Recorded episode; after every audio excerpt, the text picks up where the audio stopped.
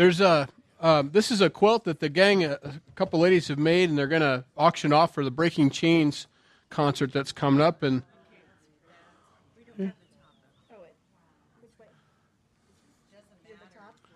yeah, I don't know if they'll know. We're not that. That looks great. No, that's sideways. we don't know. Sorry, God knows which way's up. It's a queen. All right. So we're going to pray. We're going to pray that it provides enough for the Breaking Chains concert. That's blessed.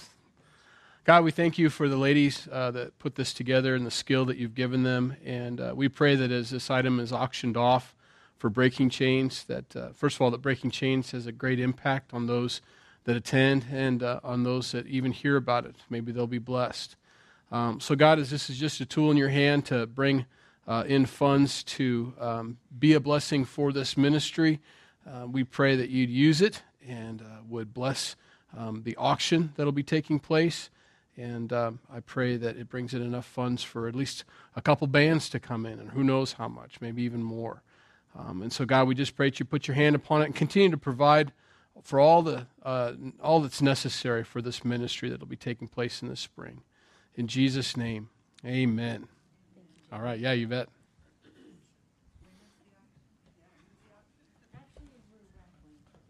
Oh, it's a raffle. Sorry. Yeah, I didn't know. Thank you, guys. Beautiful. Yeah, now you guys said we'd done five. They told me we had already done five. 1 Corinthians 5. Is that right? Because I want to do it again, because that's what my salt and light are for here. I had a really cool thing I wanted to do. That's my, all right, good. So we're going to do five and six. Now, um, as Paul was writing to the Corinthians, obviously the spirit filled church had some issues, and this is one of the actual stories that he had heard from them. Now, when, it, when you hear a story about a church, that means it's pretty public. It's not like he snuck in and saw this happening in the back row and thought he better bring it to the attention of the pastor. This is a public thing um, that these folks weren't embarrassed about, and they should have been. And so, Paul, when he heard about this story here, probably sparked him to, hey, I need to write these guys a letter. Because it's not only in theory, it's in practical, uh, practicum.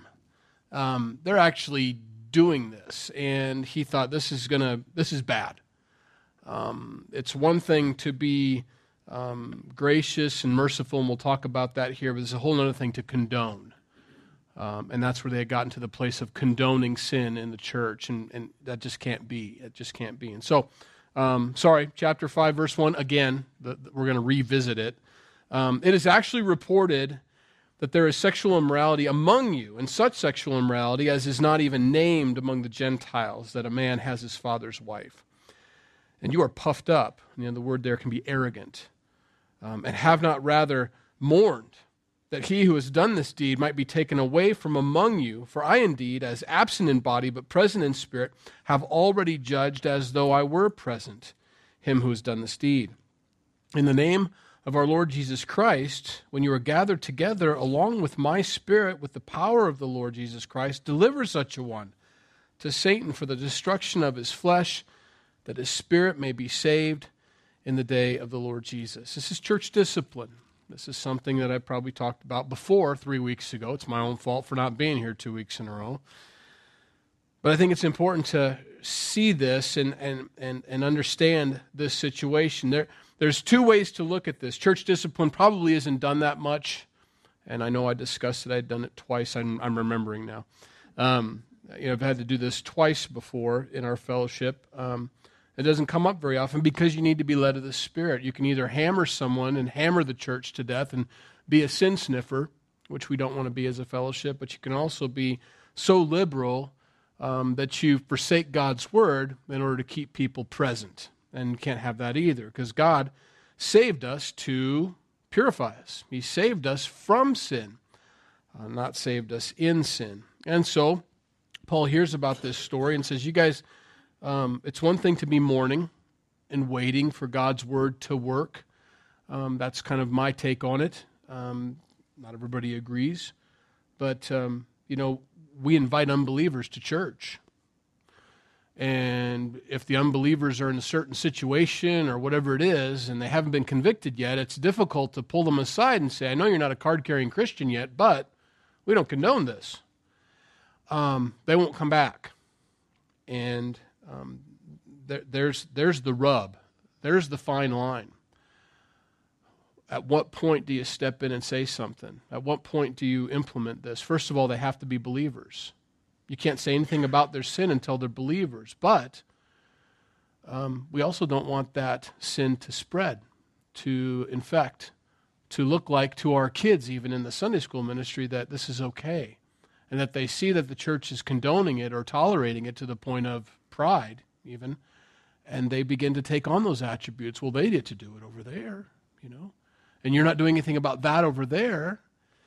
And so you're right, you're careful. You got to be careful. You got to be led of the Spirit. I think you honestly have to be led of the Holy Spirit and know that you know what you've been here long enough you've heard it enough times that has has god's word not penetrated into this area of your life yet? I mean you claim to be a believer. I baptized you two weeks ago and, and so on or a month ago or three months ago or six months ago even and and we've covered this several times in god's word and i see that it's not affecting you. Can you can you explain to me maybe why this isn't why you think this is okay and sometimes that person may say, oh, you know what, we have been convicted. We just don't know how to go about getting out of this mess, kind of thing. Good. I'm, I'm glad I asked because let's talk about that.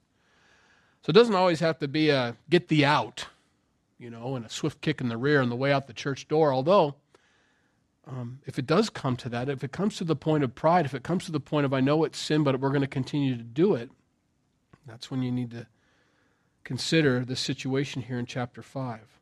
And so we've already discussed that. And so he is specifically speaking to believers, who believers who are saved, born again, spirit filled, and still in sin and proud of it. So that's that's where we are here in chapter 5 and Paul says, look, it's to the point where uh, you're notorious for this, Corinthians. You're notorious for this. People talk about this, clear over where I am, you know. Um, so I'm telling you the next time you get together, because apparently you're not going to do it without this little push from me, with my spirit in the power of Jesus Christ. And notice how he says that. It's not my will.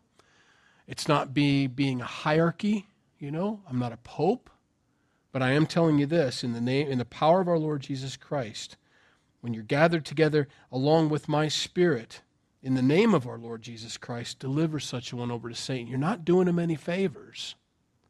You're not doing either of them any favors by condoning it. And so he calls them to do that. And so, okay, so I've hit that before. Um, your glorying, he says in verse 6, is not good. They would glory in this.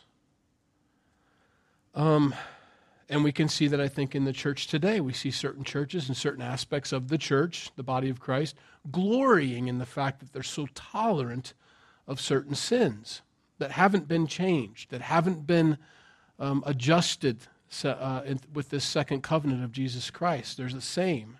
And he's going to hit on those in chapter 6, which we'll get to tonight, um, which is the new stuff that you haven't heard. The, chapter 5 is all new to me, I guess. Um, they were glorying in it. And he says, This isn't good. And remember what the word good is? Good isn't, uh, you know, uh, good, great. It's, it's not a degree. It's, it, good is perfect. Good is godly. There was no one good but God, Jesus said. In other words, no one's perfect. So don't call me good, Jesus says, because no one is good but the Father. So um, good means perfect. What you're doing, this glorying, is not perfect. It's not good. It's not godly. Do you not know that a little leaven leavens the whole lump? So he's giving him the why. Here's why this is important. Because some, sometimes you got to explain it to people. I mean, what's the big deal? It's just a piece of paper, they might add. You know, marriage is just a piece of paper. It's just, well, then get that piece of paper if it's just a piece of paper. I don't want to get a piece of paper. Why? Because it's the big deal, isn't it? It is a big deal. If it wasn't a big deal, you'd have it already, but it is a big deal. That piece of paper. Do you not know that a little leaven leavens the whole lump? Here's the why behind it it's going to affect. It's going to affect. It's going to change the whole composition of the church that you're in by allowing this to take place, and it does. We, this isn't the church, this is the world, and he's going to specifically tell us that we can't apply this to the world in a few verses. So forgive me if I use this as an example, but we see that happening now. The, and, I'll, and I'll hit on the transgender thing because it's, a, it's pretty popular right now as far as what's in front of our face, as far as the news goes and everything. And um, the implications behind it, they haven't thought about it. And the results that are going to take place from this transgender um, acceptance and understanding and let everybody be me kind of thing. Um, there's going to be guys transgen, trans, transitioning into women that are going to insist that they play women's sports. All of them, every one of them. And every women's sport record is going to get shattered, no offense, ladies, is going to get shattered by these transitioning men into women. And every record will be held. All these things that have been fought for and strove for and, and successfully accomplished are all going to be wiped and erased away by people calling themselves, you know, I'm trying to think of a, a funny name, but they're not. They're XY chromosomes, and they're going to be taking over. And the implications, I, I, didn't think about it. I didn't think what this little leaven, even in, I'm just picking one segment of society, just sports I didn't think of what a little leaven was going to do. It's going to absolutely wipe out. They already brought him into the MMA fighting, which is a strange sport in and of itself. I'm not, I'm not going to get into that tonight. It's odd. But there was a transitioning man that wanted to fight women because he identified as a woman and hit this woman so hard it fractured her skull and put her in the hospital. And she was absolutely devastated by the fight. And, you know, I don't know if there's an undevastating fight, but it was pretty devastating to her. And she said, I'd never felt so overpowered in my life. But she was fighting a woman as far as the world was concerned, and fair enough. Not so. Um, likewise, folks, in the church, you may think it's noble.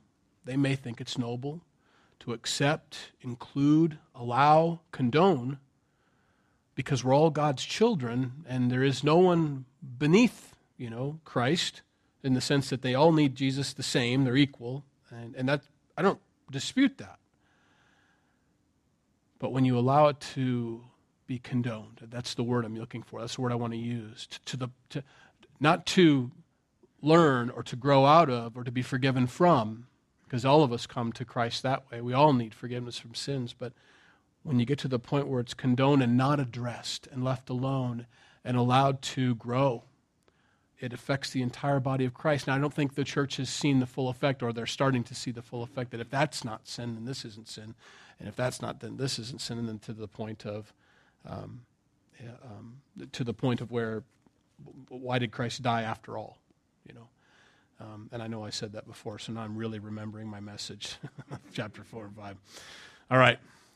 But I got to get to my cool props here. So, okay, bear with me. All right, let me finish up and get to the new stuff. So, you got to purge it out, he says. You've got to purge out the old leaven. You've got to get rid of that sin. You've got to allow God, Jesus, to do that work in your heart by the power of the Holy Spirit and change you so that you're not entirely ruined, so that you don't entirely rot with this sin. Um, so get rid of this guy so that his uh, so that his flesh might be destroyed, but his spirit might be saved um, was the encouragement there. Um, because a little leaven leavens the whole lump. Therefore, purge out the old leaven, that you may be a new lump, since you truly are unleavened. For indeed, Christ our Passover was sacrificed for us. Therefore, let us keep the feast, not with old leaven, nor with the leaven of malice and wickedness, but with the unleavened bread of sincerity and truth. And those things go together. Malicious wickedness with the intent to do harm um, is what he's talking about there. It's malicious, it's on purpose. It, sincerity with truth also have to go hand in hand. Um, you can't have sincerity without truth, and you can't have truth without sincerity. Both need to be there. And so he, he declares that. Now he says, I wrote to you in my epistle uh, not to keep company with sexually immoral people. Um, and that's where we get the idea that this is the second letter to the Corinthians. There was a previous letter before this that we don't have. Um, I wrote to you in my epistle not to keep company with sexually immoral people. Yet I certainly did not mean past tense, with the sexually immoral people of this world or with the covetous or extortioners or idolaters, since, uh, since then you would need to go out of this world. So when I wrote to you about not keeping company with them, um, with all these people, I didn't mean worldly people. I want you to keep company with them. Um, I, I, I, that's why we're here, um, to be salt and light. Um, I, I want you to be in the world. He says in verse 11, But now I have written to you not to keep company with anyone named a brother who is sexually immoral or covetous or an idolater or a reviler or a drunkard or an extortioner, not even to eat with such a person. I, do want you to withdraw from them so that they learn, so that they uh, can understand that, that through that isolation, how, how serious their conduct is. It's not okay. It's not a wink. You know, it's important to um, do that. And so God wants us to be salt and light. Now, I was just I just brought this because this is a great example. Salt, salt's no good in the shaker. you don't keep salt in the shaker. It's got to be dumped. It's got to be used. You know. Um, I do this for the kids too at the harvest party, and they get a kick out of it because I can't believe he's spilling salt everywhere. It's fun. It's fun to be messy when you're up here, but that's when it's effective. That's when it's actually going to work. Is when it's outside. And as Christians, we got to be we got to be in it. We got to be in the world, in it, not of it, but in the world to be used, to be effective. This is a salt shaker, this church. It's a great place. We need, as was as you prayed, you know, this is a great place of refreshing and encouragement to do what though?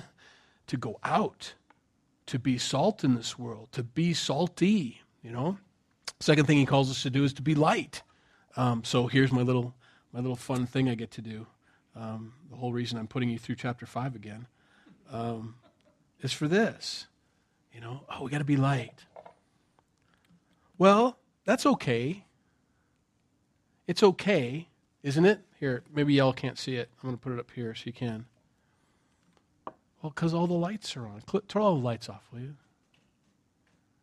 Look at look how different it is now. Now that's impressive. Ooh, the Holy Spirit has come. No. Um, but doesn't have a greater effect? Don't you appreciate it more now? Because it's in the dark, obviously.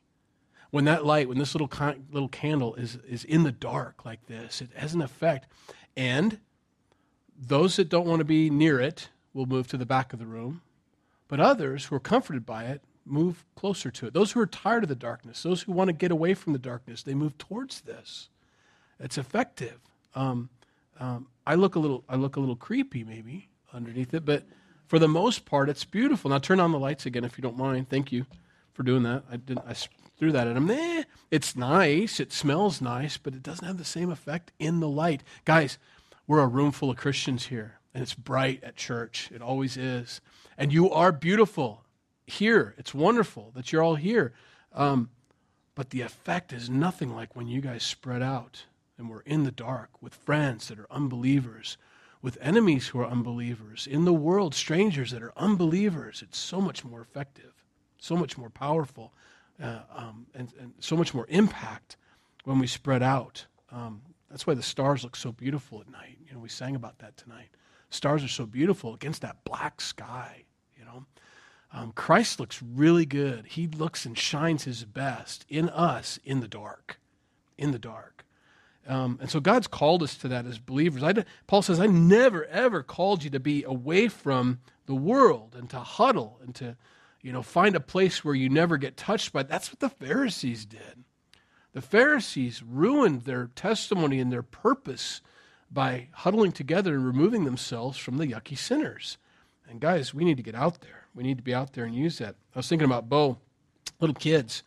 Um, there is something inherently scary about the dark. It is.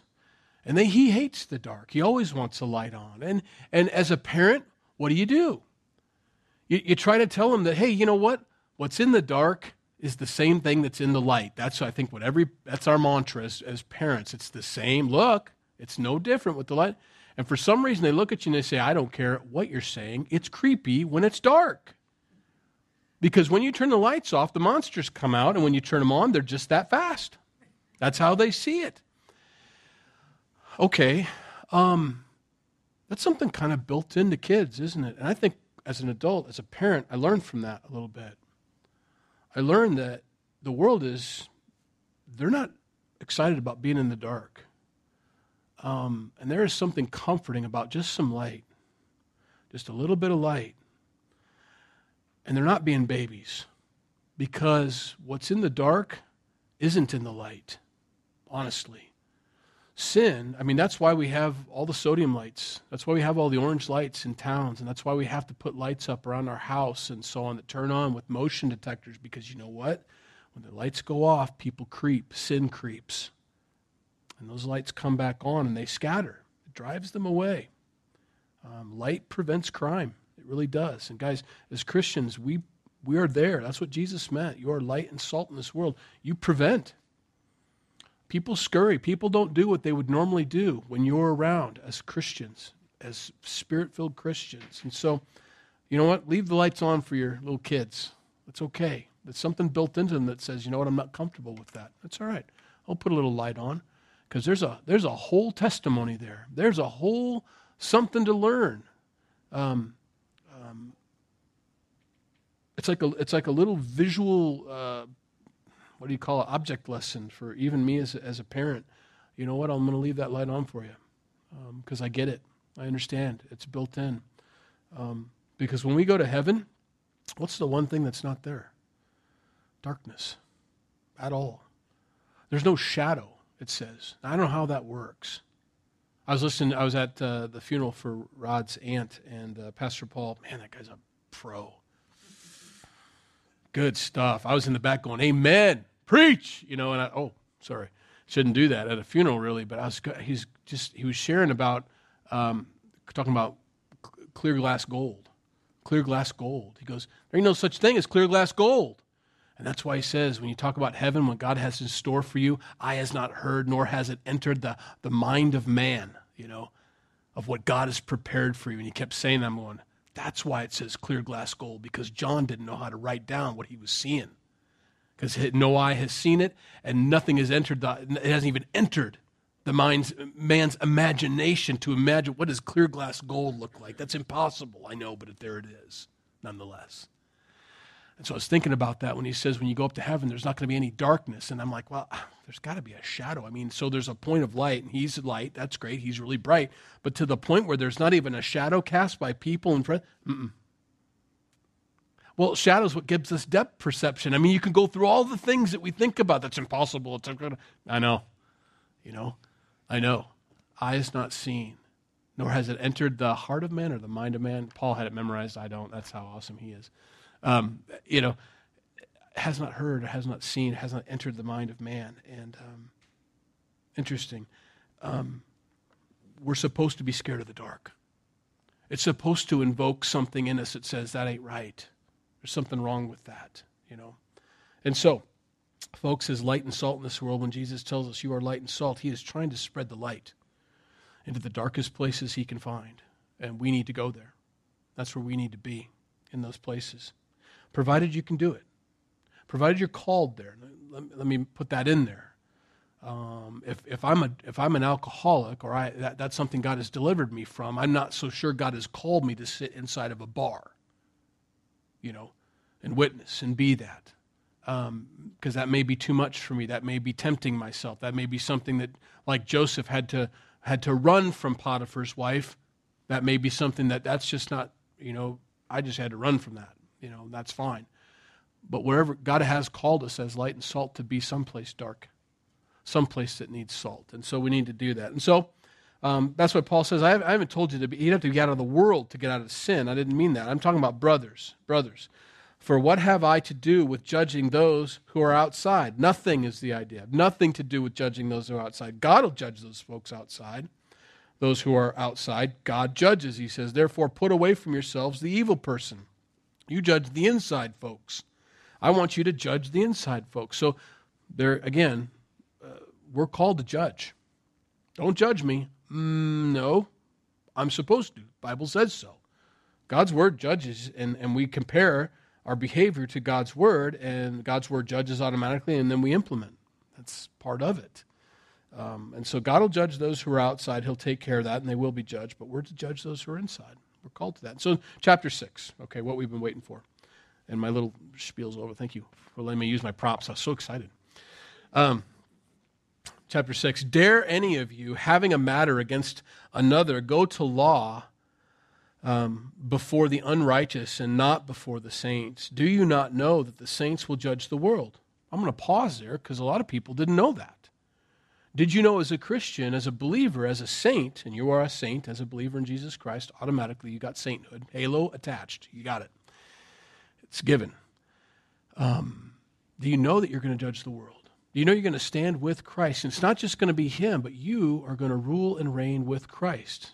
In the millennial reign of Christ, we as believers rule and reign with Him. We judge, we rule.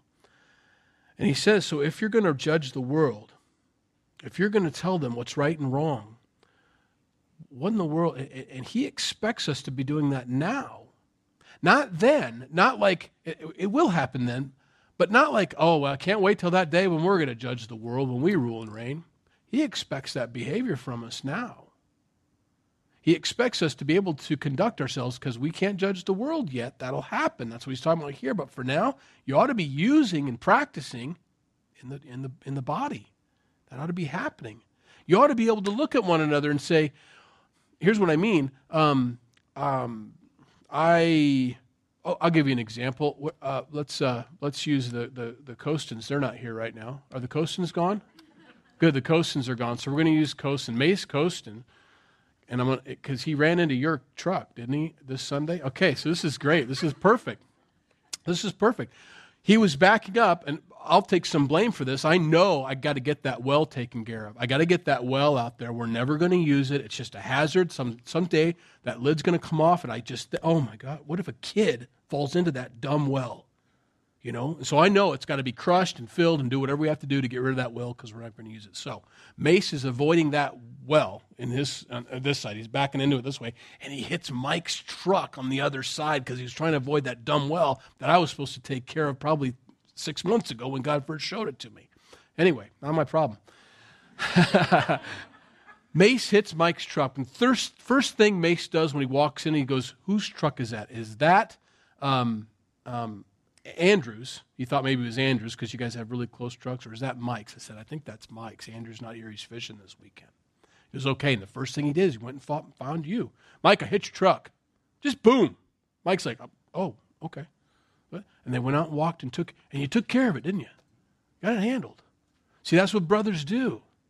That's what Christians do. That's how they handle. They just walk out and say, Yep, you hit my truck.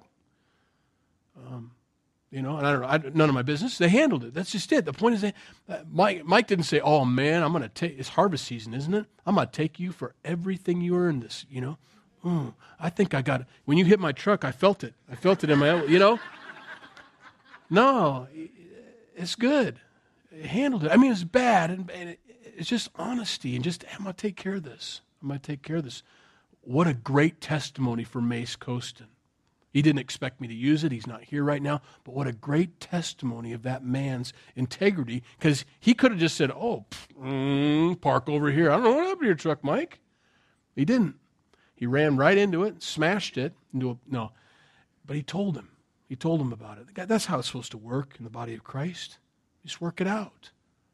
You know? And Paul's saying, How come you guys can't work it out? How come you can't own it? You know what's wrong. You know what happened. Now, maybe you didn't like that it happened. Maybe you wish it hadn't happened, but it did. What do you do about it? How do you fix that? You just got to be straight up with one another. And he says, Why are you going to law against each other? Why are you going to the world? Do you not know that the saints will judge the world? And if the world will be judged by you, are you unworthy to judge the smallest matters, like running into someone's truck? Do you not know that we shall judge angels? Maybe you didn't know that. Not only are you going to judge the world, but you're going to judge angels too. That's a big deal. Because angels, we're not supposed to mess with. They're pretty powerful. They kill a, well, they kill a 100, 180,000 soldiers. Those angels are pretty tough, and God says, You're going to judge them. You're going to judge those angels. Are you unworthy to judge the smallest matter? Do you not know you're going to judge angels? How much more the things that pertain to this life? In other words, this life is puny. It's puny. It's small. The tiny things that take place. You know, I've been wronged. I've been wronged. sorry. You know, I don't know what else to do. Uh, sorry. You got to let it go. It's over with. But they're going to law against one another. They're going to the world to get their judgments. Brothers and sisters in the Lord going in front of the court. Now, I'm not saying that you can't do this. Sometimes a brother in the Lord is just being a pest, and they won't listen to Christian uh, intervention or, or, or Christian um, arbitration. Um, and it's a big deal. It's not something small like a fender bender. It could be something more serious, you know.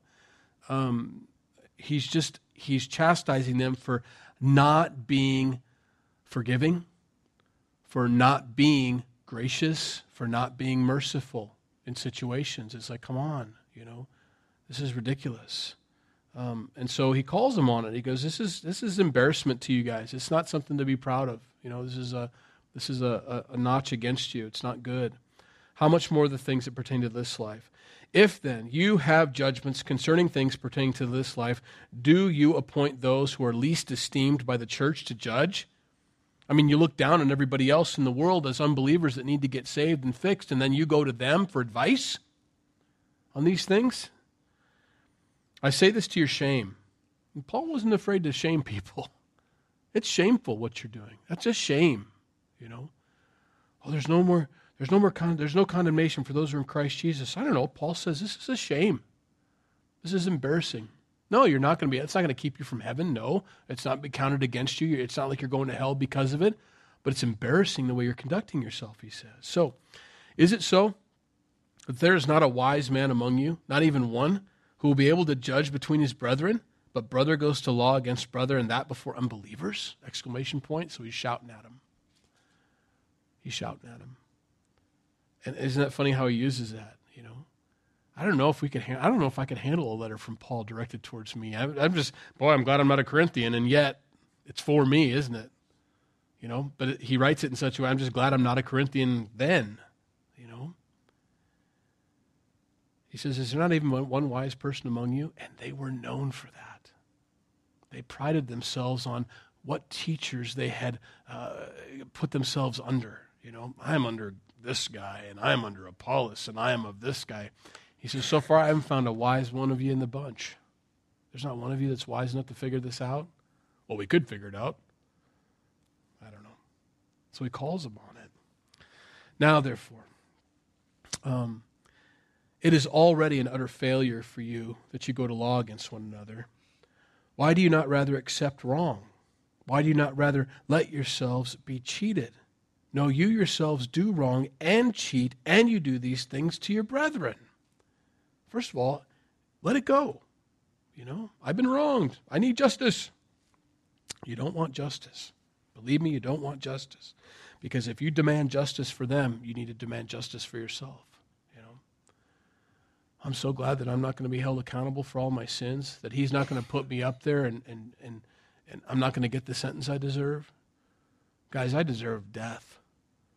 As a pastor of Calvary Chapel in Maryville, Missouri, I deserve the sentence of death. I deserve hell. I, if he sent me to hell, I should stand down there and say, Yep, yep, it's right where I belong. Because I deserve it. I deserve everything he's ever. I'm, I'm not one of those people that sits up here and says, Well, I don't know if I'm as bad as that guy. No, I'm, I'm the guy. I'm the guy that deserves it. And so when it comes to justice, there will be justice. God is going to mete out justice to everyone who's ever gotten away with anything that's not a believer, though, that's of the world. The believers, nothing's counted against them. There will be no judgment against them. There is no more. We have the righteousness of Christ imputed to you. All of my sins have been forgotten as far as the east is from the west. There is no condemnation for those who are in Christ Jesus. Nothing will be held against me because it was all held against Christ but it was all held against Christ. I keep that in mind. All of my sin. And so he says it's an utter failure when you do that. Let yourselves be cheated. Let yourself be wrong. It'd be better. It would be better for that, for you to have that injustice in your life, than for you to take this to the courts in front of unbelievers of all people. Do you not know that the unrighteous will not inherit the kingdom of God? Don't be deceived. Neither fornicators, nor idolaters, nor adulterers, nor homosexuals, nor sodomites, nor thieves, nor covetous, nor drunkards, nor revilers, nor extortioners will inherit the kingdom of God. He's letting them know that as you go to the world, don't you understand that all the people that are unbelievers that are doing these things, those are the ones that Christ died for. That's the reason he came to die. And if they don't accept him, they're going to hell, all of them. He says, And such were some of you. You were one of those. You fall into any of those categories, probably. And such were some of you. But you were washed, but you were sanctified, but you were justified in the name of our Lord Jesus and by the Spirit of our God. Now, they may be doing some of these things still, but it doesn't mean that this list is applying to them as they're not going to hell if they've committed these things or are committing these things. He's saying you have two groups of people, some that are doing these things and some that are doing these things, but these people have accepted Christ and these people haven't. Now, as these people who have accepted Christ and are or have been doing these things, they're going to heaven without a doubt.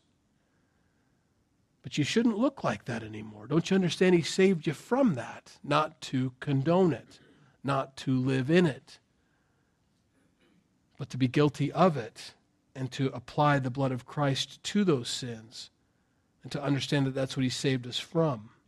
He's trying to give them the right mindset. This isn't something to revel in, this is something to be removed from. And so he wants them to change. He wants them to grow. He wants them to be brought out of homosexuality, to be brought out of drunkenness. And by the way, if God holds them accountable for these sins and says that they're sins that they're to remove themselves from, that means they can. And this is the rub. This is the thing. This is the argument in the church today. I was born this way. It's a disease, they say about alcoholism. No, it's not. That's one of the biggest myths in the church today and in the world today that alcoholism is a disease. It isn't.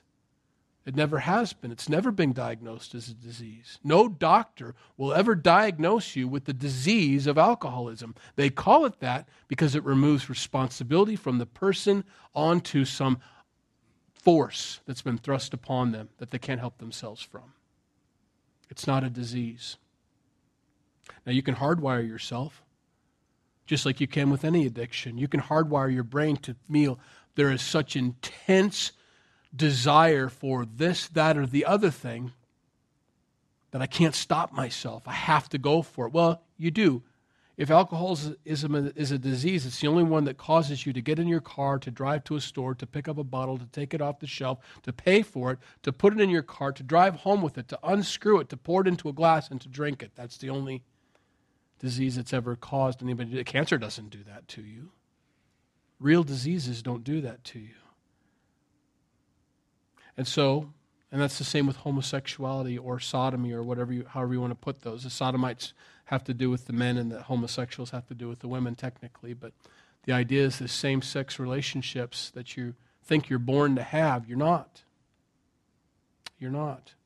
God's word says that you can be delivered from it by the power of the Holy Spirit, that it's something to remove from your life, which means you can. And any Christian that disputes this is saying that God is a liar and that his word is not true.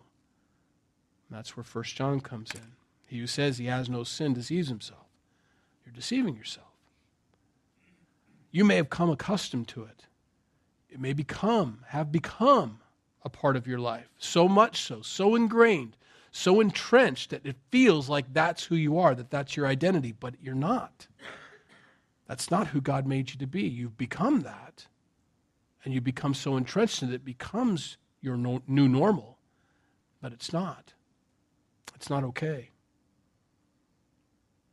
God has broken the chains. That's what this whole concert's all about, to break these chains. And anybody that's become a believer in Jesus Christ from here on out does these things by choice. He who sets us free sets us free indeed, and he has set us free. And so Paul calls them on it. You guys were these things. Don't be these things. Don't continue in these things. You've been set free from these things. You're saved from these things. You're going to heaven um, because Christ died for these things. That means they're not okay. They're not to be reveled in. They're not to be uh, glorified in your body, in the body of Christ. They're to be um, treated as what they are a disease, a, a, thing that needs to be removed, a cancer that needs to be removed. Um, and so that's why Christ came to heal us from these things, to take it from us, take this from us, this sin. Um, these are just manifestations of it. it.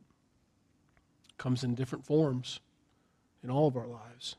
Well, I'm not that. Well, no, but you're probably something else, you know. And he wants to deliver us from those things. And so he calls them on it. Look, you were those things, but you've been washed, cleansed from them. You've been sanctified, set apart from them. In other words, you're not to be those things anymore.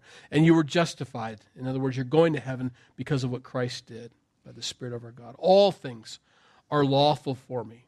Now, he follows that right up, that list all things are lawful for me. In other words, nothing is going to keep me from heaven, not even that list that I just said.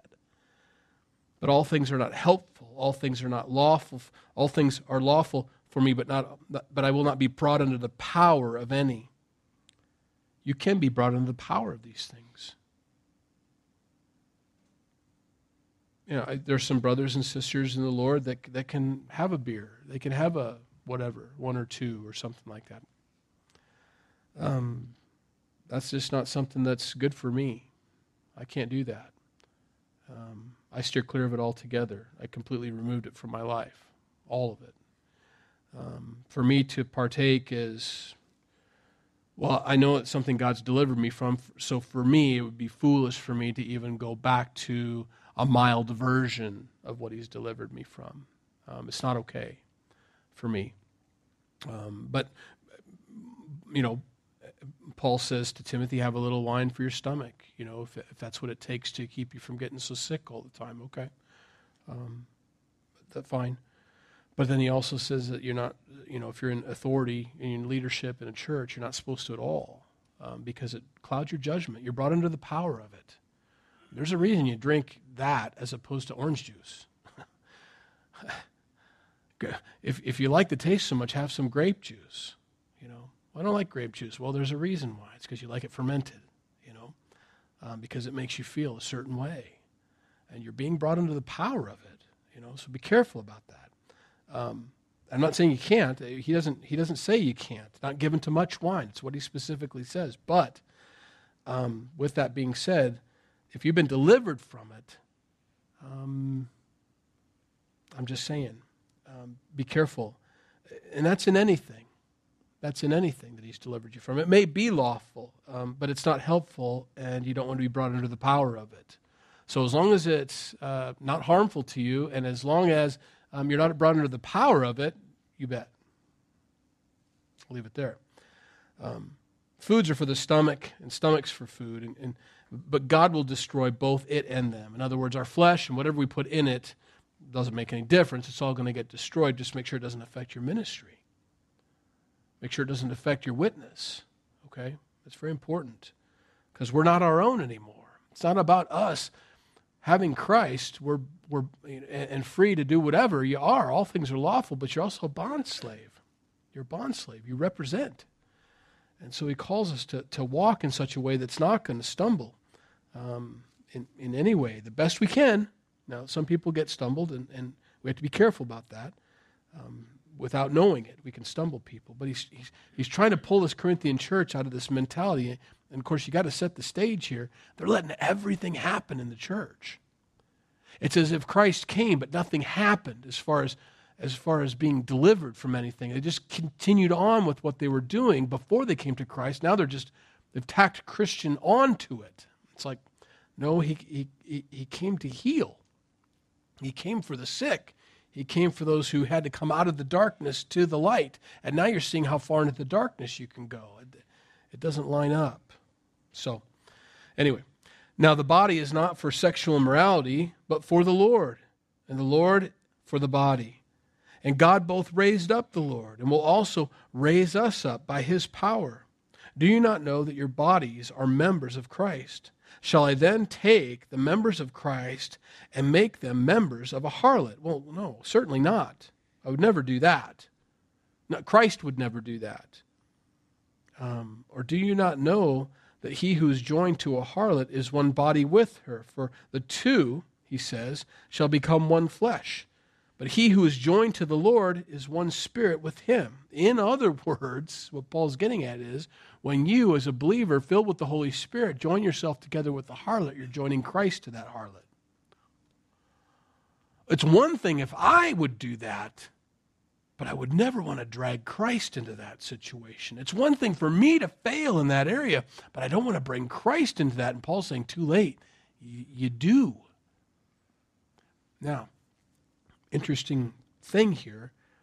That means he's not talking about unbelievers thinking about being Christians. He's talking about Christians that are actually doing these things. Don't you know that Christ is going with you? And that tells me something about Jesus. He's willing. He'll never leave me or forsake me, even when I wish he would in those situations. Well, certainly Christ isn't here in the middle of this sin. Mm, he is. He's with you right alongside you when you're doing that, this, or the other thing. Well, no, I, I thought I just kind of left him at church. I thought I kind of left him at home, or I left him in the car. No, no, you're one with him now.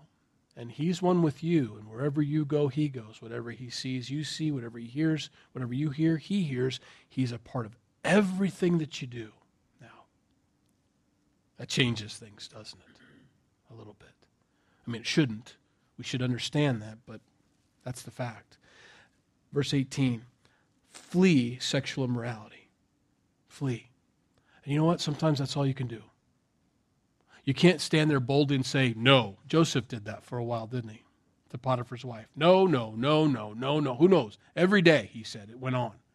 Until finally she grabbed a hold of him and pulled him. Pulled him. Had to have been pulling on his coat because he left it behind. And he fled.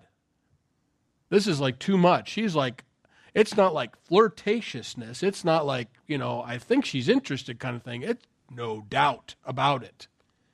She probably, who knows what she was wearing at the time, but to the point where Joseph said, I'm leaving my coat behind. I'm running for my life. He had to flee.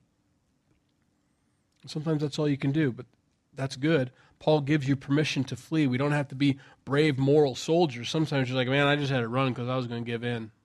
I just ran. Good. Run. Flee sexual immorality. Every sin that a man does is outside the body, but he who commits sexual immorality sins against his own body. Or do you not know that your body is the temple of the Holy Spirit, who is in you, whom you have from God, and you are not your own?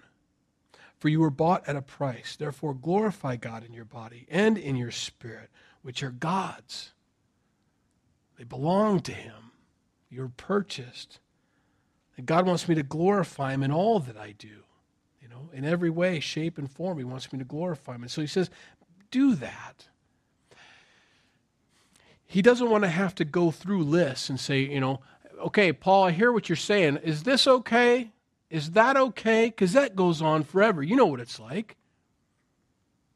And so he gives them just an overall understanding of here's how I want you to live your life. Live your life in such a way that it's not your own, that it belongs to Christ, and that you wouldn't be embarrassed to bring Christ with you wherever you go, that you wouldn't be embarrassed to have Christ see whatever you're seeing, that you wouldn't be embarrassed to have Christ hear whatever you're hearing. And that ought to do it.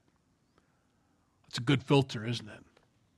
It's a good filter. So then I can pose my questions and, and, and apply it to that. Would, would Christ want to be here right now? I don't think he would. Because what I read about him, you know, would he want to be watching this? Would he want to be hearing this? Is this something he'd want to do? Probably not. And Paul's just giving the Corinthian church here, I don't think you get it. Do you think Jesus would be comfortable? Well, no. Okay, then. You know, okay, then. And he's doing it in the most loving, professor like way he can do it. Okay, I don't want to th- I don't want to throw you under the bus. I don't want to lose you over this. I want to help you get through this. Let's just apply this nice filter to your life. What do you think? What do you think needs to go? Well, my goodness, if that's the standard, exactly. If that's where we're headed, exactly. Remember, we're being conformed not into something similar to Jesus, not something that the best he could do with us like Jesus, but he is literally conforming us into the image of Jesus. He wants us to be just like him. So he calls us to that. Okay, so we made it through. Thank you for letting me do five and six tonight. Okay, let's pray. Lord, we love you. Lord, as Paul is writing to a very, very carnal First Corinthian church that is filled with your spirit, but are so deep into their sin that he has to write this letter, Lord, we read this and um, we apply it to our own lives, God.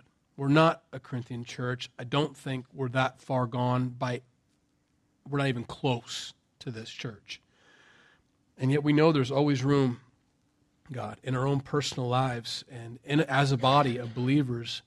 Um, Lord, we don't want to be sin sniffers, but we also don't want to be a, a condoning church of sin. It, it, it should be um, all about restoration, but there, there does have to be repentance. Um, and so, God, help us to find that place, God, where your love is shining into our lives. Your word is a light unto our feet and a lamp unto our path. I know it's the other way around, but it, it works the same way, God. Um, you show us where we stand compared to where you want us to be. And Lord, help us to course correct, to change, and to be where you want us to be. If we need to move to the right or to the left, God, help us to do that. Because we want to be right where you want us to be. You're not there kicking us when we're down or, or, or, or laying a hammer on her head, but you're trying to show us, look, you're in the wrong place. I want you over here. It'll be better for you over here. So, God, help us to course correct in our lives, to be careful. Um, none of us, I think, fall into the category of, of most of these sins. Um, but if they do, we've been shown tonight. You've explained it to us. You've even been gracious enough to give us the reasons why we're not to be doing these things. And so, God, we thank you for that. Thank you for your word. Um, help us now to receive, to let it stay um, implanted in our hearts. Help it do whatever it was intended to do, and help us to then implement your word in our own lives, even tonight, to set ourselves apart if we haven't. Um, or if we've moved back to where we were, what we were delivered from. Lord, help us to be set apart. Lord, help us to remember we're justified by you because we're in you and you're in us. And so where, wherever we are, you're there. And uh, we thank you for that encouragement tonight and exhortation um, and admonition. And Lord, we receive your correction because it's always from love, it's always for restoration, and it's always for our best, as we learned on Sunday. And so thank you for being such a good father who longs to see his kids doing well thriving, not just getting by, um, but excelling. And so, God, uh, as we're conformed into your image, Jesus, we, we thank you that you, you, do want to do that.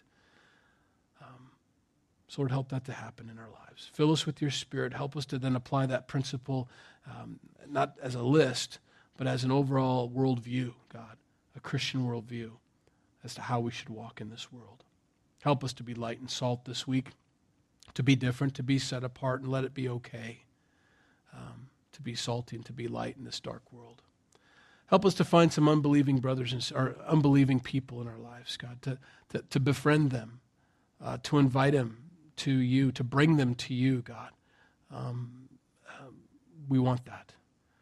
In Jesus' name we pray. Amen.